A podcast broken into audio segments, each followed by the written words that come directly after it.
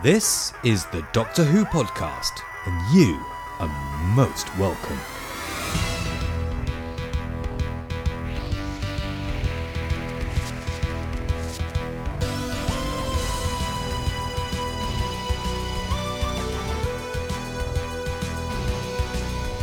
It's another episode of the Doctor Who podcast, and in this episode, we will be rubbing our crystal balls and we'll be doing a few predictions for what the DWP think will be happening in the world of Doctor Who in 2011. And we're going to predict them now and then revisit it in a year and see just how wrong we all were.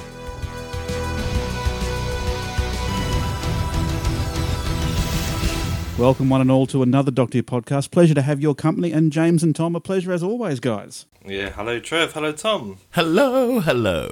Before we get into the predictions, just a couple of housekeeping announcement matters. Um, first thing, probably by now you've listened to our Christmas special, which came out, of course, at Christmas last year, and I hope you all enjoyed that.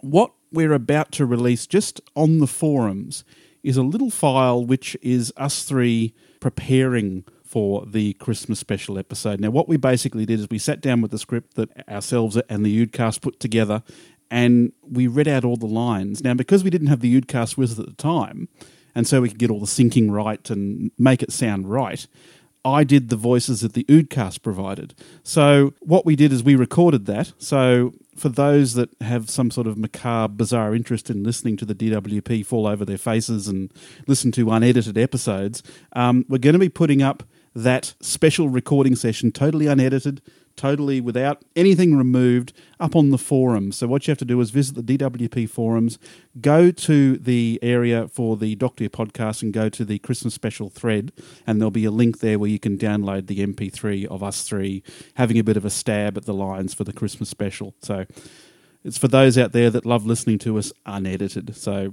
check that out. We we won't be putting it on the feed, so don't check your feed for that. It'll only be something you can get via the forum. So please go grab that once you've finished listening to this episode. One last thing. We have one spare bed available for anyone going to Gallifrey 22 in five or six weeks' time. Now, if you haven't sorted out your accommodation and are going to Gallifrey and want to stay at the hotel, then please get in touch with me at trev at the Doctor Who podcast.com. We've got one spare bed going from Wednesday night through to the following Tuesday, and that encompasses the whole convention weekend. So if you're interested, get in touch with me.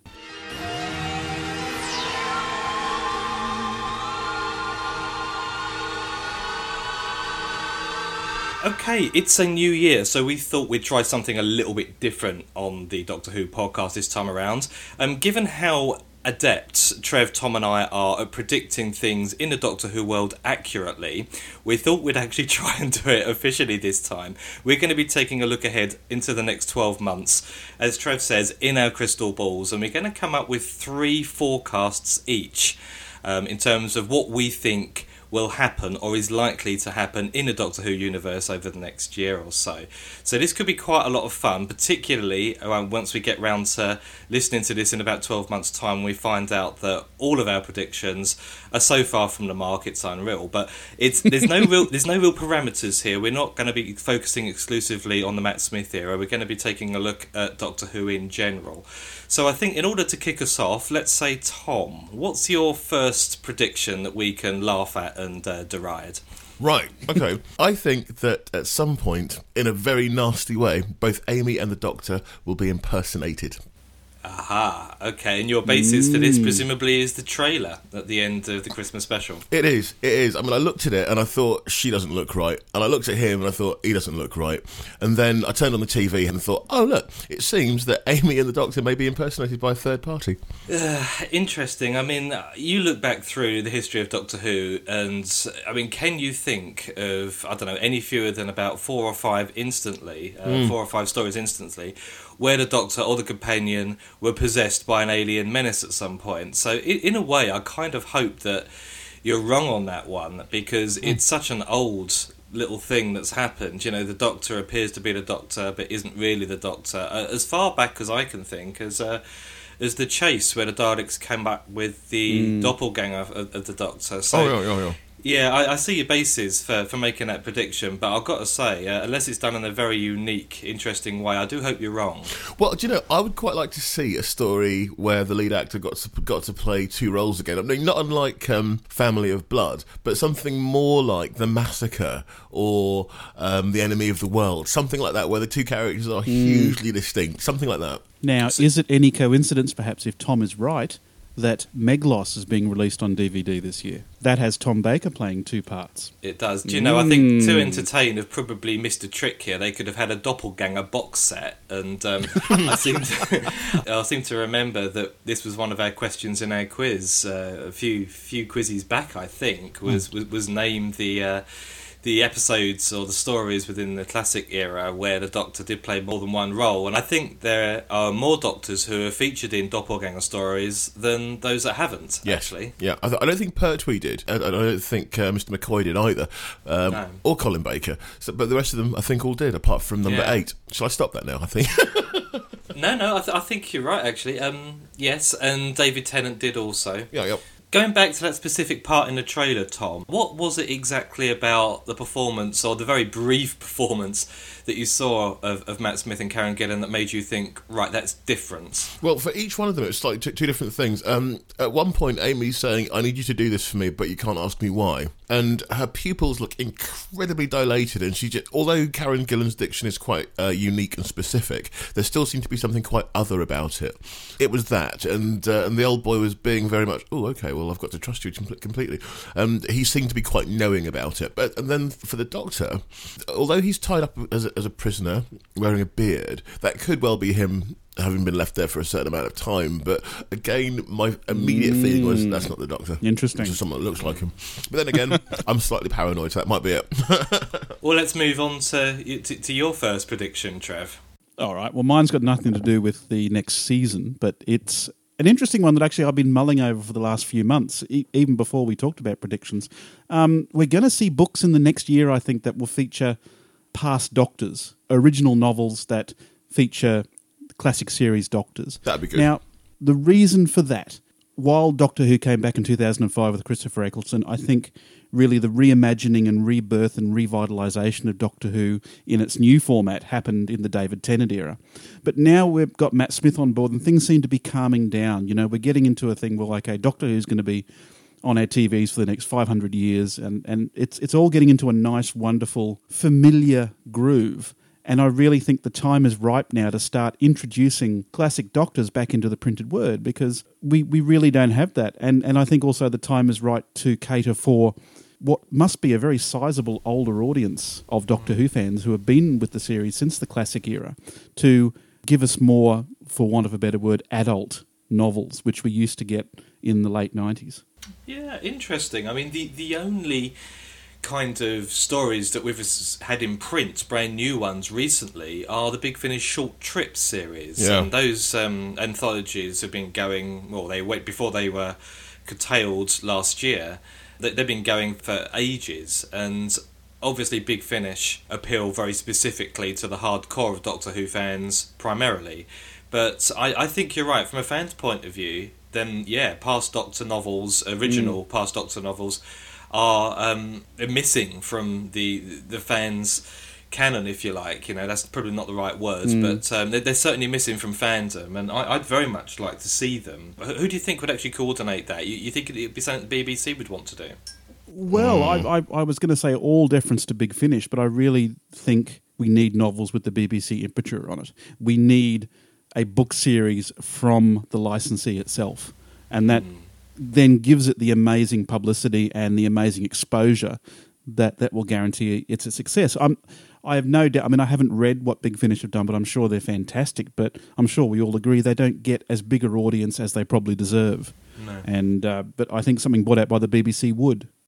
I wonder. I wonder if the market is there. I, I know you said uh, earlier, quite right, that the interest within Doctor Who really kicked off again during the David Tennant era uh, because he was so accessible, I think, to the, the non-fan, if you like. But I wonder whether or not there really is such big market or sufficiently sizable market for a past Doctor range to be commercially viable. It depends on where you sell it. If you went out after uh, one of the new series episodes had aired and said, um, "All right, look, that you can you can buy these books with the first, second, and third Doctors," then okay, I think I'm kind of with you. But if you took the books to a convention or you took them to a, a, Doctor Who convention or to a sci-fi convention. I think they I think they do read business. The the other thing, of course, to think about is that it's the 50th anniversary coming up soon, and mm. um, you know, my understanding from um, a, a, friend who, who does this sort of work is that that planning is way underway. Uh, even even as far back as last year, people are apparently sat around sat, sat, around rooms talking about what they're going to do for the 50th anniversary of Doctor Who. So th- something tied in to that sort of activity,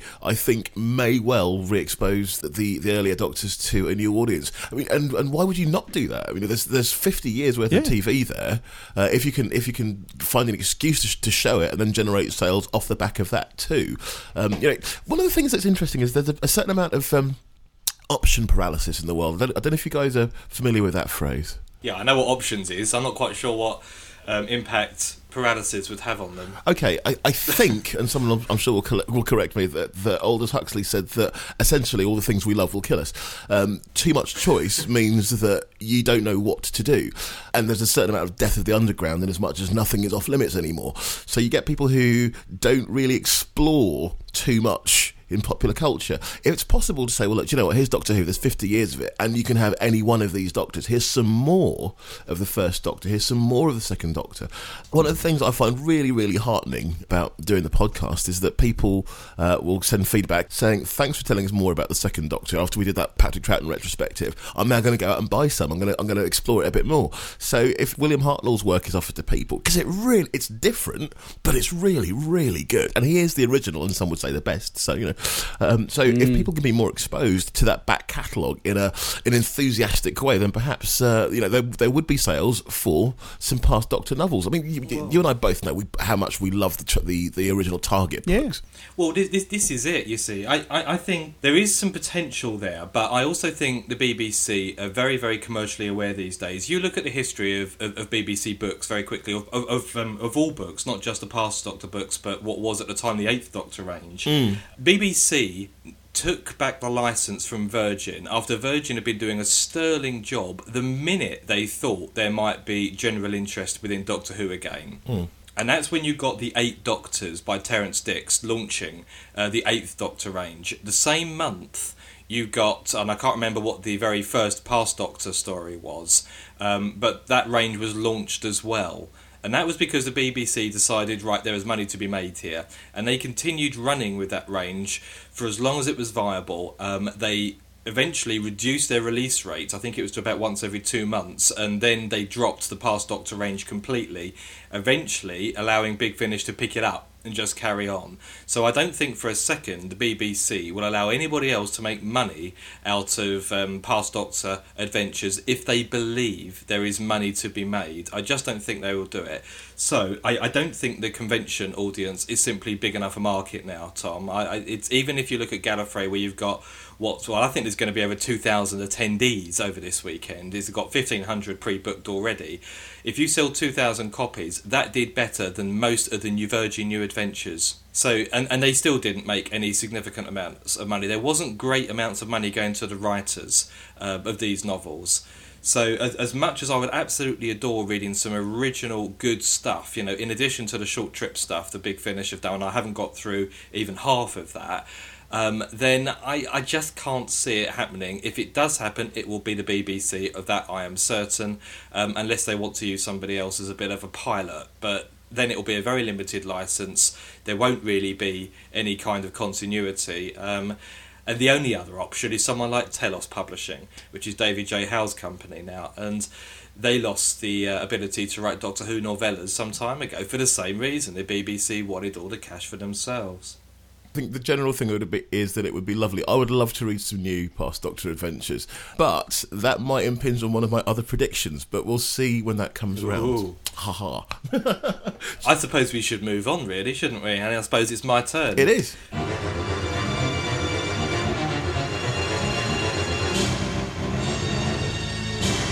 All right. Well, my first prediction, I think, is actually going to be a little bit controversial, perhaps, um, and it does concern Matt Smith's era.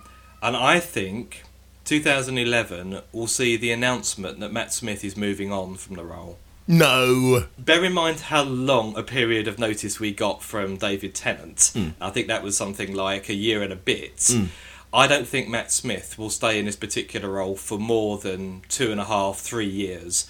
And if that's the case, and the BBC, which they don't necessarily have to do, but if they do follow the same kind of publicity methodology that they use for Tennant's departure, then it's quite possible that towards the end of this year, we will hear that Matt Smith is going to be leaving the role and the search will be on for the 12th Doctor.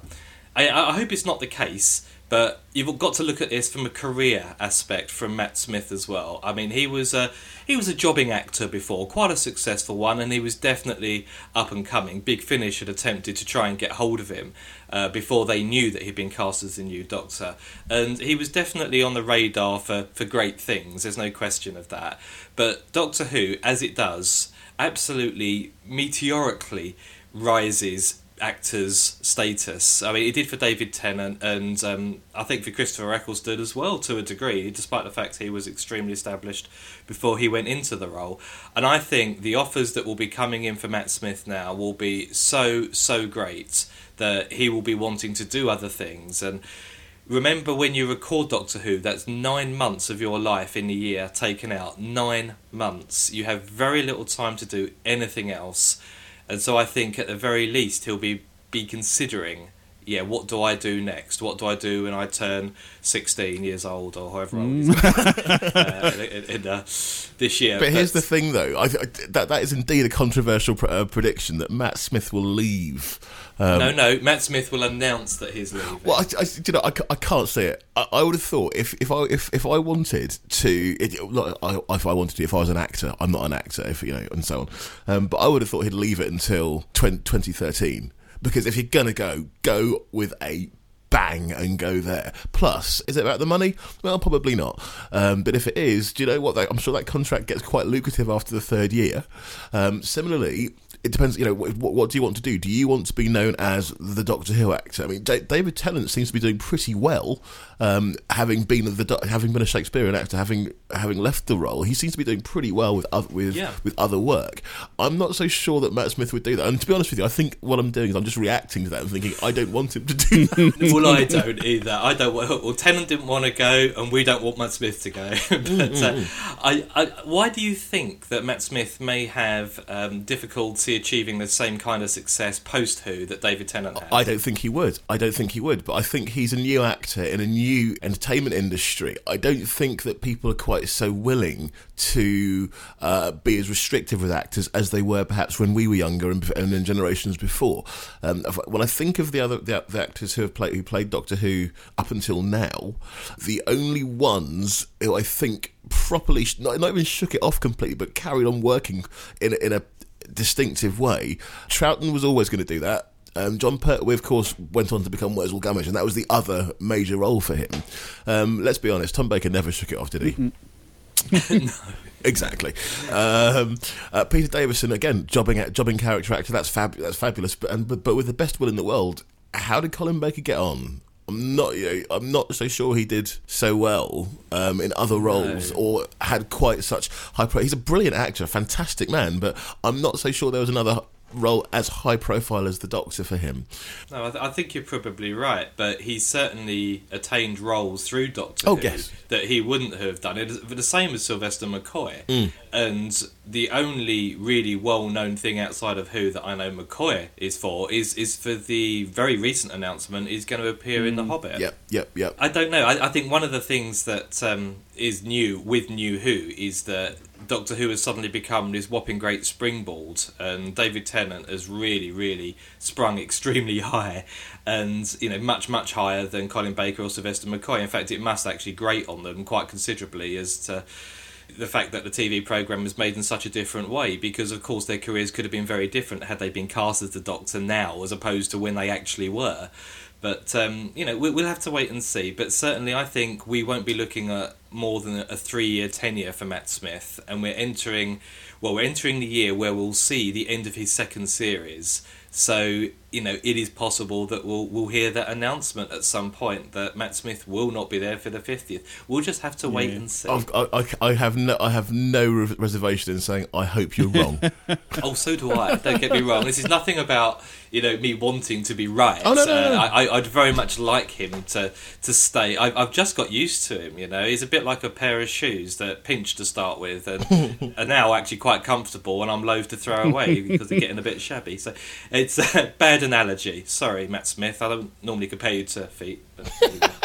I'm probably a good one to go next because my second prediction is a little bit like yours, James. Whereas I, but I don't think Matt Smith is going to leave. I think Amy and Rory will leave the series before season seven begins. I do hope so. I do have a reason for this, and, and, and I was thinking about it quite a lot today. Their whole story arc seems to be going down the thing of courting, relationship, marriage. Now, what normally comes after a marriage at some point in, in most conventional marriages? Drug abuse. Divorce. Them too, but that doesn't stop you having a child. I really think at some point it's either going to happen in Series 6 or, or, or we know it's going to happen in Series 7 that Amy and Rory will be expecting their first child. Now, how much of that gets played out in the actual series? Are we going to have a visibly pregnant Amy careering around the TARDIS console? I Again. don't know, but Again, yes.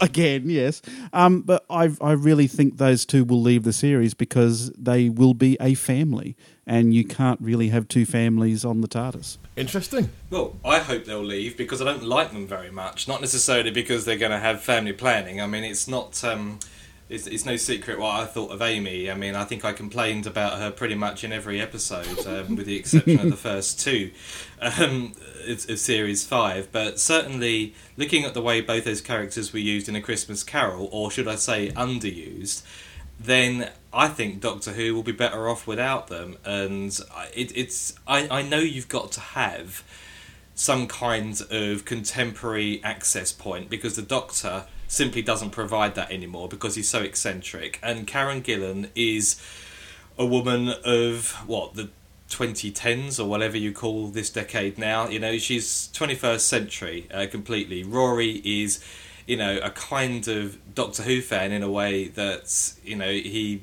He's all there, um, but he has difficulty interacting with women.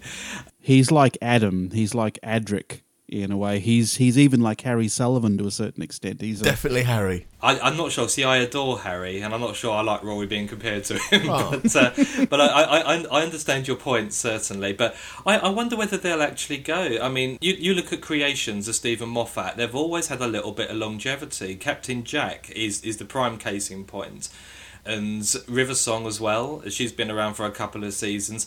Moffat doesn't create characters that disappear soon. They've they- they've they're, they're planned. They have an arc, and I think you'll see it through to the conclusion. And I wonder whether it is, certainly in story terms, going to be because they want to settle down on a nice planet somewhere and raise their um, you know, small policeman or centurion. I really think we've already witnessed what the end of their arc will be. I mean, I, I keep harking back to the to the Silurian story with the two of them seeing their future Oh, yes. selves over on the hill. They've already moved into middle age. They've already started doing tours of Britain and you know sort of checking out where the Doctor lands each time. That they already have established they have a life beyond the TARDIS. I suppose is what I'm trying to say. Yeah. So to me, it seems a very very easy step to them leaving the TARDIS, and and maybe the Matt Smith Doctor can revisit them at some point and have an adventure. But I think their time on the show is short. Well, yeah, three years. Th- three years? What? No, it won't be three years, will it? If it's Oh, uh, if this it's year. at some point, it'll be a year and a half on screen. Fair play. Um, Yeah. So yeah, so so fifty percent. That's the first time Tom's got something wrong in about twenty podcasts. 20 minutes. anyway, Tom, yeah, let's let's have uh, something else that Tom may get wrong. Let's have your next prediction, Tom. Um, transgender Time Lord. Right, let's move straight on. All right. oh my goodness. Okay, Tom, we're all ears. Okay, um, one of the things. Sorry, I, that that came out of the blue a little bit, didn't it? What, Just a tad. Uh, one of the things that um, uh, Neil Gaiman apparently has said is that uh, an old adversary of the Doctor's is returning in a new and unusual way, and I think that um, uh, someone who used to be known to the Doctor as a man will return as a woman. There. Shall Right, I have the bikini ready for you this time next year, Tom? Or I'm wearing mine now. I, I've, I, I, I've been in mine for the last 16 months. I don't, know what, I don't know what you guys are getting on about. I just want you all to join me here. It's like, Um, it's like liberating. if I didn't think you were pulling our collective legs so totally, Tom, I, I would just say I, I, you, you're absolutely crazy. I, I don't understand that one at all. Okay. all right. That's it. That, that's all I'm saying. I'm not going any further. It's just a gut feeling I've got, and I feel so free. No, I think for the benefit of our poor listeners, you've got to expand on that theory just a little bit because if there is a even a grain of um, you being serious there, then I think you probably need to explain your rationale, which Okay. you're normally so eloquent in. Okay, doing. I'm sorry. Okay, well, fine. One of the things I've noticed with um, Moffat era Doctor Who, and certainly with uh, RTD era Doctor Who as well, um, so New Who, is this way of being playful with canon. And as we probably all know, that I think around 1980, 1980 or 81, when John Nathan Turner was was um, hunting for for the for the fifth Doctor, one of his publicity things was to say, well, oh yeah, well perhaps we'll we'll get a woman to play it, which is great. But and ever since there's been this slight debate about can Time Lords change gender. My my understanding of this is is that they can, based on nothing other than well, why not? Why why shouldn't they be able to? If I put that into the Tom blender in my head. Um, and uh, and uh, look at some of the set reports and listen to uh, and read some of the things that have been floating about on Twitter. Neil Gaiman says that uh, a familiar foe or familiar someone familiar to the Doctor will return, but in a slightly new way. Then I just think it will be a Time Lord that he's known before. Um, who's changed the gender to become a woman or to become a man? It could be either way. It could be Romana, but I, I doubt it. I much I'd love to see the return of Romana, but I do think we may see it. We may see a Time Lord who was once male uh, reappearing as a female. That's it. That's all I've got. Well, well. So That's. I mean, I've written off your theories in the past very, very hastily, Tom, and I'm reluctant to do so quite so quickly. But my gut reaction is Nah. still, I don't think Doctor Who will go there. But we'll, we'll wait and see. We'll wait and see.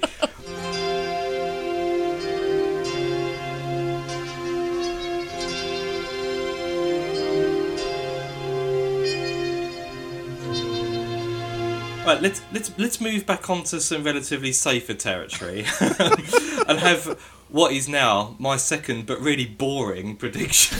But you've done well so far. That one about Matt Smith announcing his departure is pretty shocking. well, yeah, this one is quite boring. I think. Um, I, I think for definite, at long, long last, we are going to hear Tom Baker on a big finish. Oh yes. Oh, snap. That's one of mine too. Well, I hope you've got a reserve brilliant. one. but um, I, I do actually, thank God.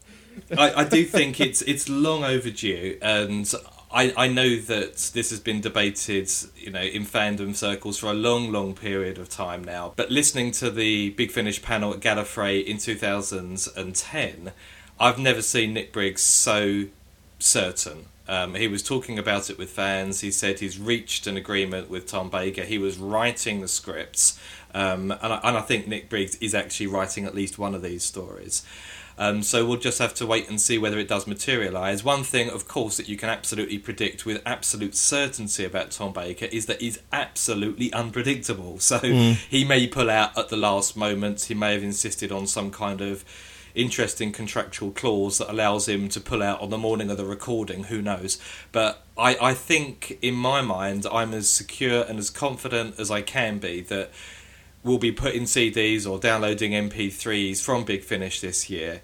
And Tom Baker will reprise his role as the Doctor. My my question to you, um, again, I didn't think I'd have much argument from either of the pair of you on that one, but who do you think they'll pair him up with? Louise Jameson. No two ways. No, no. The the obvious is Elizabeth Sladen. Has to be. Has to be. But where's where's Elizabeth Sladen been in Big Finish so far? She there's not been a companion chronicle. Nothing.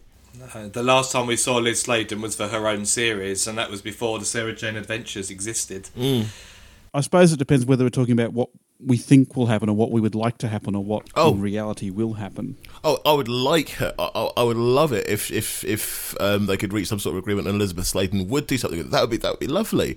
Um, I've, I've got to be honest though. There is the, the pairing I think we're most likely to see is Tom Baker and Louise Jameson because they because frankly she's she's done so much work for Big Finish and she's brilliant anyway.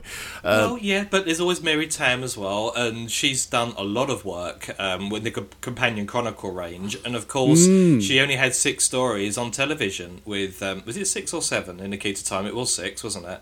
Six, yeah, you yes, know. yeah. So, and, and a lot of people have got real affection for that particular series, and uh, I absolutely adore the interaction, particularly in stories like the Ribos Operation and Pirate Planet, between those two leads.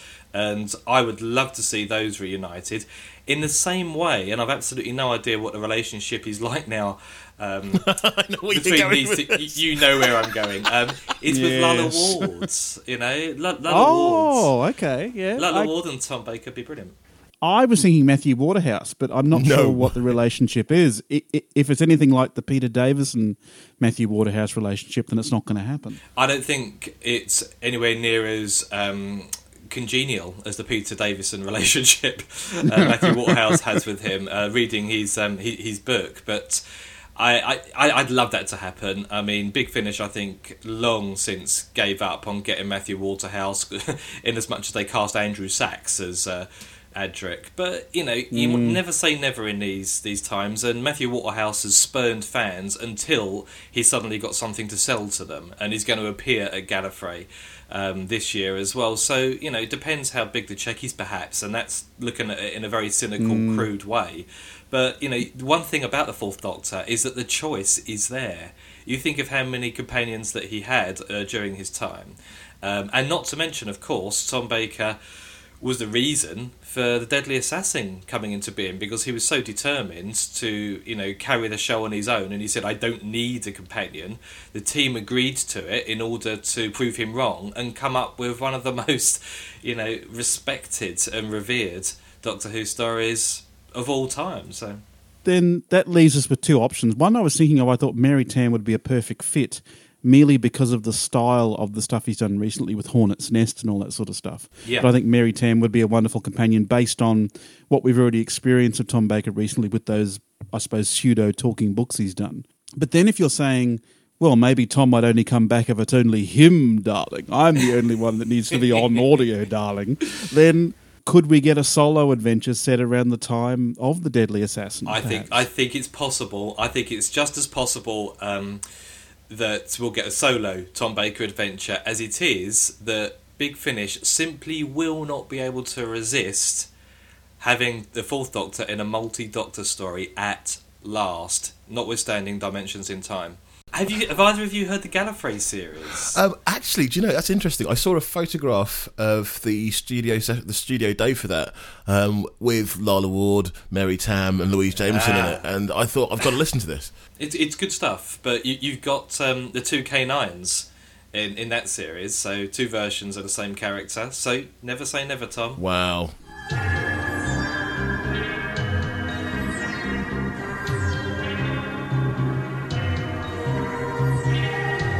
Okay, um, this might be a bit lame, uh, but uh, based after all the wonderful stuff that we've had coming out so far. But I was going to say that the silence is a deliberate action on the part of the Doctor. It's his choice, and he chooses to make it. What do you think the silence is then? I think it's the Doctor stopping everything to save somebody. I think that's it, and I think further to that, it's it'll happen in the middle of the season. You know, we've got this season broken up into two halves this year, so I th- I mm, think the first mm. half of the season will will will be the Doctor pressing the button to go like, all right, all stop. Wow. There you go. Interesting. You, you may well be right, and the silence is something that I think has been planned by Mr. Moffat right from, you know, when he, he took over the reins, and he clearly wanted this to permeate what I think, and I think I said at the time, hmm. the Eleventh Doctor era. So I'm not so certain that we're actually going to get a resolution here because I think he'll want to, you know, keep the silence thing buzzing away in the background like it was in Katherine Jenkins' song, hmm. um, but without actually physically addressing it until his final few stories. And I think you'll look back at the Eleventh Doctor and you'll say, yeah, that was the silence era, but it spanned an entire Doctor's tenure. oh, The um, time I of tell you what. Go on. Could it it would time with, with what Tom's saying about he sets the silence in motion to save a life? Is it to save his own and to also give us an answer or a way out of the 12 regeneration limit. Oh, no, that quite could be it. possibly. Oh, Quite wouldn't that be exciting? Wouldn't Cool. that be exciting? I think we're all getting quite interested about that idea, yeah. And I wonder if you're right. And if we are, we'll have to replay this conversation on a future podcast to say, hey, guys, we Mm. were right.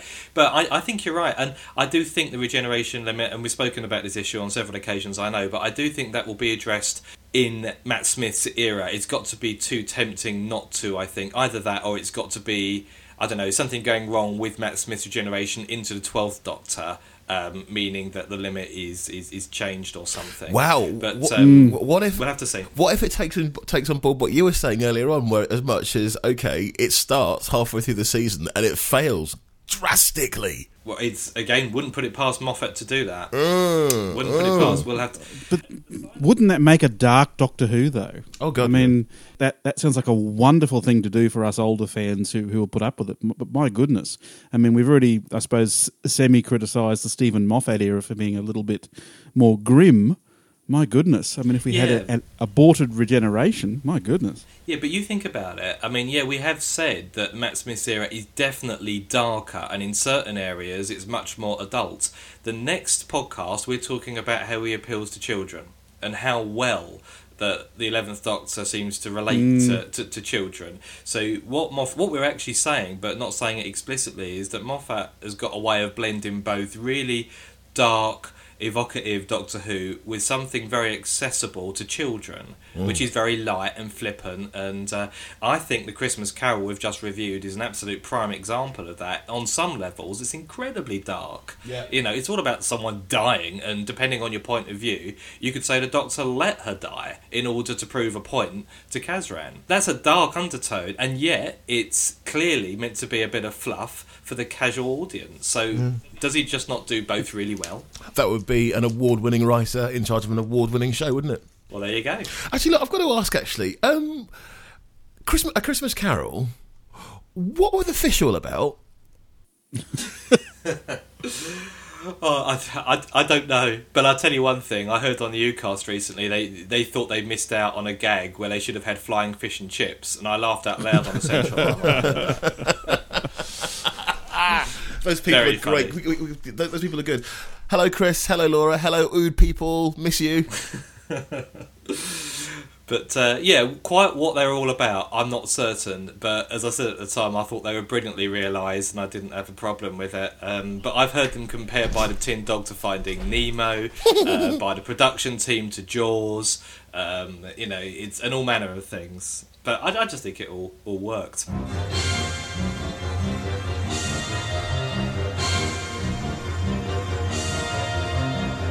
Well, the silence may fall for season six, but the silence is falling for me as I have to uh, run off into the wilds of southwest England. So the only other prediction I've got left for this week is that I will see you all next week.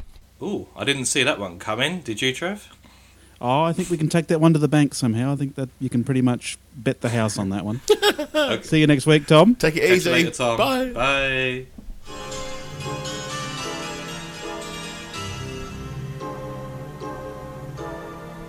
Okay, my next prediction is that Trev, it's your turn. Oh, very well done. Okay, well, you stole my one about um, Big Finish recording an audio with Tom Baker, so I can't say that one. Um, my my last prediction, although I do. I do have one other small prediction, but that's tied in with Amy and Rory leaving before Series 7.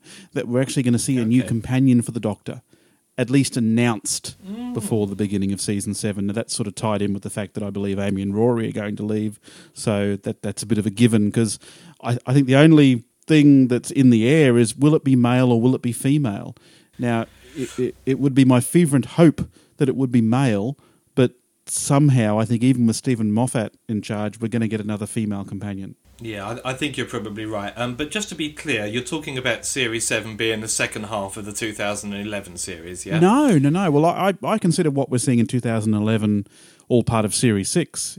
Isn't that the case? Oh right, okay. Um, well, I, it depends who you speak to. Um, I think when Steven Moffat made the announcement, he said that we're going to get two series of Doctor Who in 2011, and therefore some elements of fandom have been calling the first few episodes Series Six and the Oh. second few episodes Series Seven. Um, so I thought we ought to be just uh, clear on this. So you think we'll see Amy and Rory disappear at some point in 2011? Yes. That's your um, right. Okay. Well, yeah, okay, then if we're talking about new companions, then I think you have to take into account what's gone on in the past and the kind of dynamic and relationship they've had with the Doctor in those 10 years. And I think we're probably running out, in all honesty, of scenarios. We've, we- we've had Rose being in love with the Doctor, we've had um, Martha having the unrequited love with the Doctor, we've had Donna being just a friend, we've had the Doctor on his own. We've now got Doctor with Amy, and that's a bit of a weird kind of relationship. And that, you know, the Amy seems to kind of lust after the Doctor in a completely non-romantic way, and you've got Rory who is just there. So, what kind of dynamic is there left to have with a new companion, whether it's male or female? I don't know. Call call be old fashioned, but what's wrong with just having a companion there and letting the dynamic mature during a series? Uh, uh, it it just really annoys me these days that companions cycle has to be worked out in advance, and you have to know you know the beginning and the middle and the end. I mean. I'm sure they didn't do this in the classic era. Sure, they might have had an idea of what the companion was like, you know, headstrong or, or wishy-washy, or um, you know, was very brainy or something like that. But part of the beauty about companions in the classic era is that I think they developed as it went along, almost organically. Whereas these days, I don't think that really happens. I, I think every companion seems to be so mapped out that Yeah. it just makes it a little bit more clinical. So yeah, I, I I would just love to see a companion introduced, you know, whether it be male or female, and just let's have some adventures and let, let's just let's just see what the writers come up with, or let's see what the producer comes up with as time goes on. Yeah, I, I don't disagree with you at all. Uh, I, I don't think it will happen though, because I think the way the modern companion, or the way television is made, or even the way TV audiences are these days, they have to emote, they have to emotionally invest in a companion. And as much as I, as I don't always like the way the dynamic is established between the Doctor and the companions these days, I do think it's a way for the audience to access the characters, to access the story, to care about them a little bit more than the way that they were portrayed in the classic series. And I think you can count probably maybe Sarah Jane and Ace as the two obvious classic companions you can actually emote with and empathise with. The others, you know, were a little bit two dimensional. It wasn't you know, the scripts weren't as character based around those companions. They were just kind of there. They were a foil for the Doctor to show how clever the Doctor was. The role of the companion has changed fundamentally since hmm. 2005, and I think that's acknowledged in Russell T Davies actually naming the first episode of Doctor Who Rose. And when Martha Jones come in, it was Smith and Jones. And of course, I, I think he actually has said now he toyed with the idea of calling what became Smith and Jones Martha. It's because the companion plays that big role. Now, you would not have had a story back in a classic era called Sarah Jane Smith or Ian Chesterton. It just didn't didn't happen, and uh, I, I think that's why we probably won't just get an organically grown friendship. Uh, I think the closest we've had to that is Donna.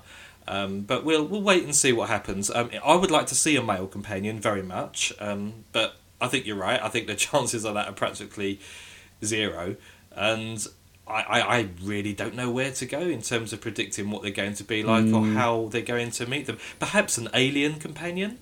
That would be nice, but I think it goes against everything Doctor Who has represented for the production team. I think anyway since 2005 that we need that link to Earth, whether it's just through the companion or whether Yeah. it's through the incredible amount of Earth-based stories. I, I would love an alien companion because I think Big Finish have done some fantastic stuff with companions that aren't just 20 or 21st century people that they're either aliens Yes. or they're historical Yes. characters or um, you know they've done different sort of stuff but in the TV show no no very very middle of the road Yeah. they've gone No, I, I agree, and um, well, we'll have to wait and see whether that develops. But uh, an interesting point, nonetheless. Did you say that you had another prediction as well? I did have one other but it but it's uh, it's kind of a jokey one. Um, 2011 will still not see a console game about Doctor Who that doesn't suck totally. Yeah. um, I, I, haven't seen the recent crop, but I've heard plenty of reviews, and the, the, the Wii game in particular, which is oh. um, was either Return to Earth or Evacuation Earth. Have you seen that? Have you played it? I've played the Wii game. I've played the Nintendo game. I oh wow. I I played the iPad game, which I don't think we've still realised the full potential of what a Doctor Who game could give us. Even with our modern technology, they're still just as bad as um, well, all the ones we got during the 80s and 90s, if not worse.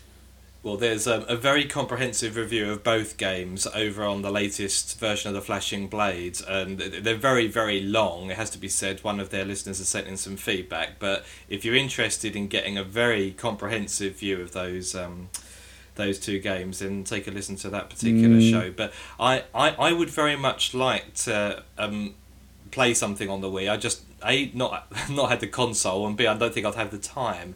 Uh, but from the screenshots that I've seen, then it doesn't look anything, you know, significantly better than the free games that the BBC no. uh, made available to download. So. They're not. I mean, uh, I mean, the Wii console's made for kids anyway, and we yeah. we got one for Christmas, and the kids are loving it, but me as an adult can't get into it very much because I enjoy the Xbox 360 type of ah, games, which which right. which are a bit more in depth, which have far better graphics for a start. So, um, but that's mm. just. I, I, seem to remember something's knocking around my brain about a new Doctor Who game coming out on another console. I don't think it was a Sony console. But um, can't remember, and, and and again, I think that may possibly have been aimed at a slightly older audience. But um, yeah, one one thing is for certain is that people have realised there is a market, there is money to be made out of Doctor Who games or console games. Can't call them video games anymore, really, can you? Mm, no, that's right. What's the video about it? Um, but I'm, I'm, I'm, I'm just interested in, in actually finding a game that rivals a the free ones that the BBC released, or b Destiny of the Doctors that came out on the older PC uh, with Anthony Ainley's last performance as the Master because that was a really good game, you know, mm. over 10, 15, well, 10, 12, 15 years ago now. Mm.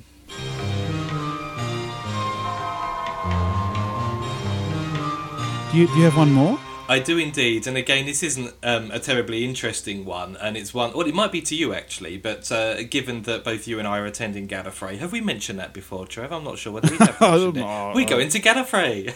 Can't wait. It's less than five weeks away. I at, know. At the time of recording. I know. It's exciting. Anyway, what's what's your last prediction, James? Tell me. Tell me. Well, this is kind of mixing my prediction with a bit of recent Doctor Who news, and I don't know whether you've seen this yet, Trev, but David Tennant has announced his engagement to Georgia Moffat. Peter Davison's daughter.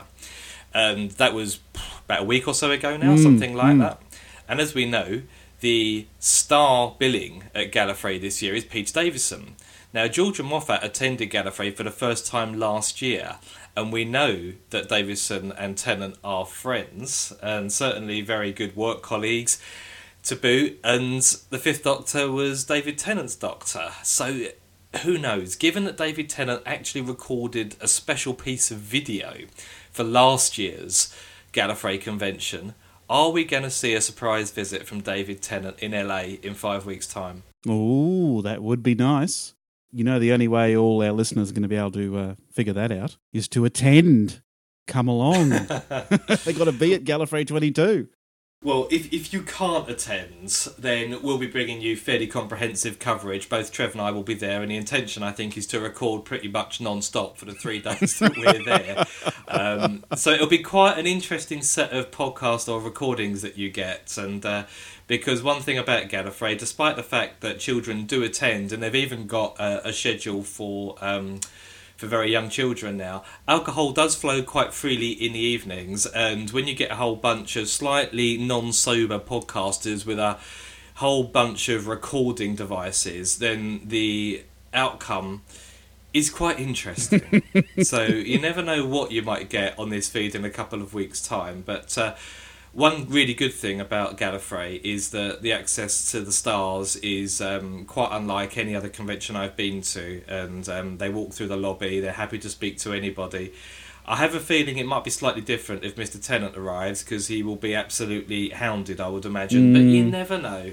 We'll just have to wait and see. So it's not so much a prediction, really. It's a kind of A hope, yes. Um, and you know, it, it's been on Twitter. People have been speculating about it. So you never know. Um, yeah, so we just just have to wait and see. And I have got one final prediction, actually, Trev, but it's a very very short one. All right. I believe that we will receive a piece of feedback from someone listening to us whilst taking a bath.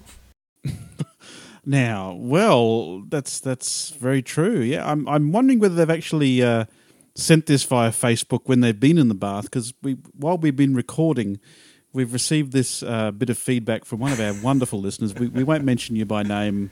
Whoever you are, because it might embarrass you, but he's just sent a bit of feedback saying, um, "Just listen to your Christmas Carol review episode in the bath.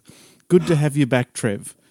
Now, Well, I'm not really sure how I feel about people listening to the podcast in the bath, apart from the obvious electrocution uh, possibilities with regards to having an electrical device near water. But um, I, I think it, I think we might make it a stipulation for all future uh, Doctor podcasts that uh, one must have at least one item of clothing on while listening to our show. How about that? absolutely. Prefer- preferably more if you're male. Yes, uh, uh, we we do not run a clothing optional podcast, I'm afraid. So, um, but but thank you for that feedback. yeah, great. That's one of the most interesting bits of feedback we've had, and it's only one line long. So thank you very much. Um, you know who you are. Oh yes. So if you want to get your stuff read out on the show, be controversial and send it around eight to nine p.m. on a Sunday night Australian time, or ten to eleven a.m. UK time on a Sunday, because then you'll probably get it read out on the show. But anyway, Okay, and that leads nicely into something else that uh, I wanted to announce here. Now, for Christmas, I received a rather special, flashy Doctor Who calendar for 2011. It's got pictures of Matt Smith, Karen Gillan, and various other screenshots from um, from Series Five. And unfortunately, we got seven other calendars for Christmas. So my wife decided that this was the one that needed to go. Aw. So I'm offering it up for a prize. does she not? Ho- does she not know who she's married to, James? My goodness. Well, yes, she does, but I mean, to be fair, Trev, she's got six Daleks littered around our bookcases. one of one of the first words our daughter said was "exterminate." oh, Um, bless. I- you know, I, I've got to give her a little bit of uh, of credit here. So I, well, I've got to defer to her in, in some things, and Elvis Presley is now adorning the wall in the kitchen uh, on his own calendar. So I'm afraid Matt Smith and Karen Gillan, you're going to have to be offered up as a prize. But what we would like to hear is in one line, emphasis on one line. Any more than one line, and you'll be disqualified. but in one line, what is the most innovative place you have listened to the Doctor Who podcast? Oh, awesome. And let's say, let's say, just in the interests of uh, comedic value, it doesn't necessarily have to be completely truthful, but you can embellish the truth. but we'd like to know whereabouts it is that you've been listening to the Doctor Who podcast, and let's let's run this until the end of January, given that it is a 2011 calendar.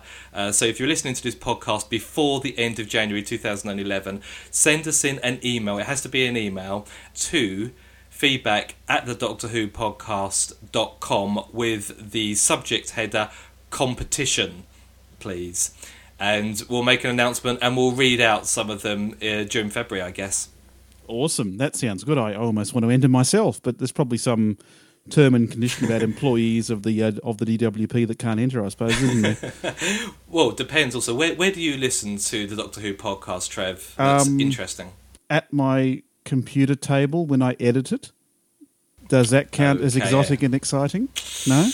Well, f- exotic for me, yes, because you're in Australia, but exciting, probably not. but anyway, listeners, we'll let you come up with some, uh, you know, really interesting places. And uh, I, th- I think the best one that I had uh, on another podcast that I, I, I run was in an MRI scanner when they were having their bones um, examined. Oh, wow. or something. You so uh, but you they- would wonder were- whether were it would listening to- work. Well, or even if it's allowed, given the radioactivity. Well, but true. It was said in all honesty. Well- it was said in all honesty. I took it as true. On another So- podcast I was involved with, I had an email from someone that said, "I'm listening to your podcast on the steps of Mount Fuji."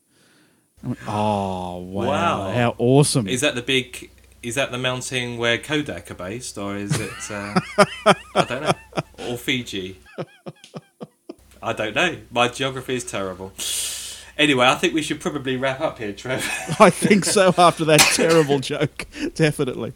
yes. So yeah, so those are our predictions for what we think will be happening in this calendar year for uh, Doctor Who in general, and uh, there's certainly plenty of predictions there that we can be staggeringly wrong about uh, this time next year when we come back to review this particular episode. So and and also send in what you think will happen in 2011. Get on our forums and Oh, yeah. start a thread and let us know what you think will be happening in Doctor Who, any part of Doctor Who in the next year or so. We would love to read what you think and whether we're wrong or whether we're uh, totally and utterly right. Well, yes. I suppose there's a first time for everything, but uh, it'll be interesting to go back and listen to this recording in about twelve months' time. definitely. Mm, most So- definitely, definitely. Oh well, well, I think we might have to uh, say sayonara and farewell to you, our wonderful listeners. And don't forget, um, if you want to hear the unedited Christmas Carol preparations, jump on the forums and check out the thread. Or if you want a bed while you're staying at uh, Gallifrey 22, then please get in touch with me at trevor at the So thank you, James, for uh, joining me today. It's been fantastic fun. Absolute pleasure. This is um, something we're going to have to try and do again in the future. I think. Mm. Just I-. I Um, predict- that's great. We'll be doing this at some other point in the future. Ah, I predict we'll be doing the news on the next episode of the Doctor Who podcast. Uncanny, uncanny. It's incredible how you can predict that, James. We are indeed covering all the Doctor Who news that there, that there is. No predictions, no falsehoods, just hard fact in the next episode of the Doctor Who podcast. So, uh, bye bye, Tom, even though you're not here. Bye, Tom. So, we'll see you all next week, guys. Bye bye. Cheers. Bye bye for now. That was the Doctor Who podcast, which you can find at thedoctorwhopodcast.com. If you have any feedback, please send it in to feedback at thedoctorwhopodcast.com. You can also find us on Twitter, Facebook, and via the Doctor Who podcast forums. Thank you for listening. Take care.